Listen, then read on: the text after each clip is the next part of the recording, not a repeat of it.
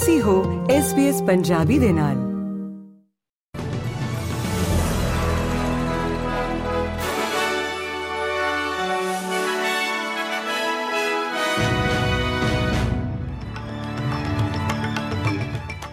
SBS Punjabi ਦੇ news room ਵਿੱਚ ਆਪ ਸਭ ਦਾ ਸਵਾਗਤ ਹੈ। ਆਓ ਨਜ਼ਰ ਮਾਰਦੇ ਹਾਂ ਅੱਜ ਦੀਆਂ ਮੁੱਖ ਖਬਰਾਂ ਦੇ ਉੱਤੇ। ਇੰਡੋਨੇਸ਼ੀਆ ਦੇ ਰਾਸ਼ਟਰਪਤੀ ਜੋਕੋ ਵਿਡੋਡੋ ਨੇ ਆਸਟ੍ਰੇਲੀਆ ਦੀ ਯਾਤਰਾ ਕਰਨ ਵੇਲੇ ਇੰਡੋਨੇਸ਼ੀਆਈ ਲੋਕਾਂ ਲਈ ਵਿਸਤ੍ਰਿਤ ਵਪਾਰਕ ਵੀਜ਼ਾ ਅਤੇ ਸਿੱਖਿਆ, ਪ੍ਰਾਈਵੇਟ ਜਲਵਾਯੂ ਵਿੱਤ ਅਤੇ ਇਲੈਕਟ੍ਰਿਕ ਵਾਹਨਾਂ ਤੇ ਹੋਰ ਪਹਿਲਕਦਮੀਆਂ ਦਾ ਸਵਾਗਤ ਕੀਤਾ ਹੈ ਵੀਜ਼ਾ ਬਦਲਾ ਇੰਡੋਨੇਸ਼ੀਆਈ ਲੋਕਾਂ ਨੂੰ ਆਸਟ੍ਰੇਲੀਆ ਲਈ ਵਿਸਤ੍ਰਿਤ ਵਪਾਰਕ ਵੀਜ਼ਾ ਤੱਕ ਪਹੁੰਚ ਕਰਨ ਦੀ ਇਜਾਜ਼ਤ ਦੇਵੇਗਾ, ਜੋ ਕਿ 3 ਤੋਂ 5 ਸਾਲਾਂ ਤੱਕ ਵਧ ਗਿਆ ਹੈ ਜਦੋਂ ਕਿ ਇੰਡੋਨੇਸ਼ੀਆਈ ਈ ਪਾਸਪੋਰਟ ਧਾਰਕਾਂ ਨੂੰ ਤਰਜੀਹ ਦਿੱਤੀ ਜਾਵੇਗੀ। ਵਿੱਤ ਮੰਤਰੀ ਕੈਟੀ ਗਲਕਰ ਨੇ ਰਿਜ਼ਰਵ ਬੈਂਕ ਆਫ ਆਸਟ੍ਰੇਲੀਆ ਵੱਲੋਂ ਵਿਆਜ ਦਰਾਂ ਤੇ ਰੋਕ ਲਗਾਉਣ ਦੇ ਫੈਸਲੇ ਦਾ ਸਵਾਗਤ ਕਰਦੇ ਹੋਏ ਇਸ ਨੂੰ ਪਰਿਵਾਰਾਂ ਲਈ ਸਵਾਗਤ ਵਾਲੀ ਖਬਰ ਦੱਸਿਆ ਹੈ ਪਿਛਲੇ ਸਾਲ ਮਈ ਮਹੀਨੇ ਤੋਂ ਦਰਾਂ ਵਿੱਚ 12 ਵਾਧਿਆਂ ਤੋਂ ਬਾਅਦ ਵਿਆਜ ਦਰ ਨੂੰ ਬਿਨਾਂ ਕਿਸੇ ਬਦਲਾਅ ਦੇ 4.10% ਤੇ ਰੱਖਿਆ ਗਿਆ ਹੈ ਆਸਟ੍ਰੇਲੀਅਨ ਟੈਕਸ ਆਫਿਸ ਦੇ ਆંકੜਿਆਂ ਦੇ ਵਿਸ਼ਲੇਸ਼ਣ ਤੋਂ ਪਤਾ ਲੱਗਾ ਹੈ ਕਿ 2020-21 ਦਾ ਮੁਨਾਫਾ ਕਮਾਉਣ ਵਾਲੇ ਮਕਾਨ ਮਾਲਕਾਂ ਦੀ ਸੰਖਿਆ ਸਭ ਤੋਂ ਉੱਚੇ ਪੱਧਰ ਤੇ ਸੀ।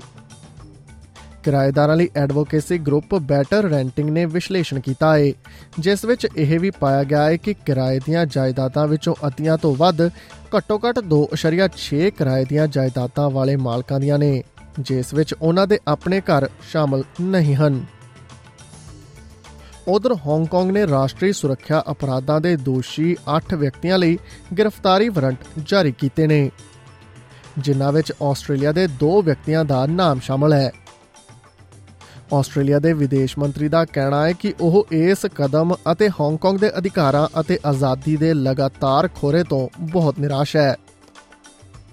2019 ਵਿੱਚ ਟੈਡ ਹੋਈ ਹਾਂਗਕਾਂਗ ਵਿੱਚ ਲੋਕਤੰਤਰ ਪੱਖੀ ਵਿਰੋਧ ਪ੍ਰਦਰਸ਼ਨਾਂ ਵਿੱਚ ਬਹੁਤ ਜ਼ਿਆਦਾ ਸ਼ਾਮਲ ਸੀ। ਸਾਬਕਾ ਵਿਰੋਧੀ ਐਮਪੀ ਰਾਸ਼ਟਰੀ ਸੁਰੱਖਿਆ ਕਾਨੂੰਨ ਪਾਸ ਹੋਣ ਤੋਂ ਬਾਅਦ ਆਸਟ੍ਰੇਲੀਆ ਵਾਪਸ ਆ ਗਿਆ ਸੀ। ਅਤੇ ਹਾਂਗਕਾਂਗ ਵਿੱਚ ਆਜ਼ਾਦੀ ਤੇ ਸ਼ਿਕੰਜਾ ਕਸਣ ਬਾਰੇ ਸਪਸ਼ਟ ਤੌਰ ਤੇ ਬੋਲਦਾ ਰਿਹਾ ਹੈ ਹੁਣ ਹਾਂਗਕਾਂਗ ਪੁਲਿਸ ਨੇ ਉਸ ਦੀ ਗ੍ਰਿਫਤਾਰੀ ਲਈ ਜਾਣਕਾਰੀ ਦੇਣ ਲਈ 2 ਲੱਖ ਡਾਲਰ ਇਨਾਮ ਦੀ ਪੇਸ਼ਕਸ਼ ਕੀਤੀ ਹੈ। ਪੰਜਾਬ ਨਾਲ ਜੁੜੀ ਹੋਈ ਖਬਰਸਾਰ ਦੀ ਗੱਲ ਕਰੀਏ ਤਾਂ ਪੰਜਾਬ ਦੇ ਮੁੱਖ ਮੰਤਰੀ ਭਗਵੰਤ ਮਾਨ ਨੇ ਹਰ ਘਰ ਨੂੰ 300 ਯੂਨਿਟ ਬਿਜਲੀ ਮੁਫਤ ਦੇਣ ਦਾ 1 ਸਾਲ ਪੂਰਾ ਹੋਣ ਤੇ ਲੋਕਾਂ ਨੂੰ ਵਧਾਈ ਦਿੱਤੀ ਹੈ। ਜਿਸ ਨਾਲ ਸਮਾਜ ਦੇ ਹਰ ਵਰਗ ਨੂੰ ਫਾਇਦਾ ਹੋਇਆ ਕਿਉਂਕਿ ਉਦੋਂ ਤੋਂ ਸੂਬੇ ਦੇ 90% ਘਰਾਂ ਨੂੰ ਮੁਫਤ ਬਿਜਲੀ ਮਿਲ ਰਹੀ ਹੈ ਅਤੇ ਪਿਛਲੇ ਜੁਲਾਈ ਤੋਂ ਲੋਕਾਂ ਦੇ ਜ਼ੀਰੋ ਬਿਜਲੀ ਬਿੱਲ ਆ ਰਹੇ ਨੇ। ਮੁੱਖ ਮੰਤਰੀ ਨੇ ਕਿਹਾ ਕਿ ਕਿਸਾਨਾਂ ਨੂੰ ਬਿਨਾਂ ਕਿਸੇ ਕੱਟ ਦੇ 8 ਘੰਟੇ ਤੋਂ ਵੱਧ ਨਿਰਵਿਘਨ ਬਿਜਲੀ ਸਪਲਾਈ ਮਿਲ ਰਹੀ ਹੈ।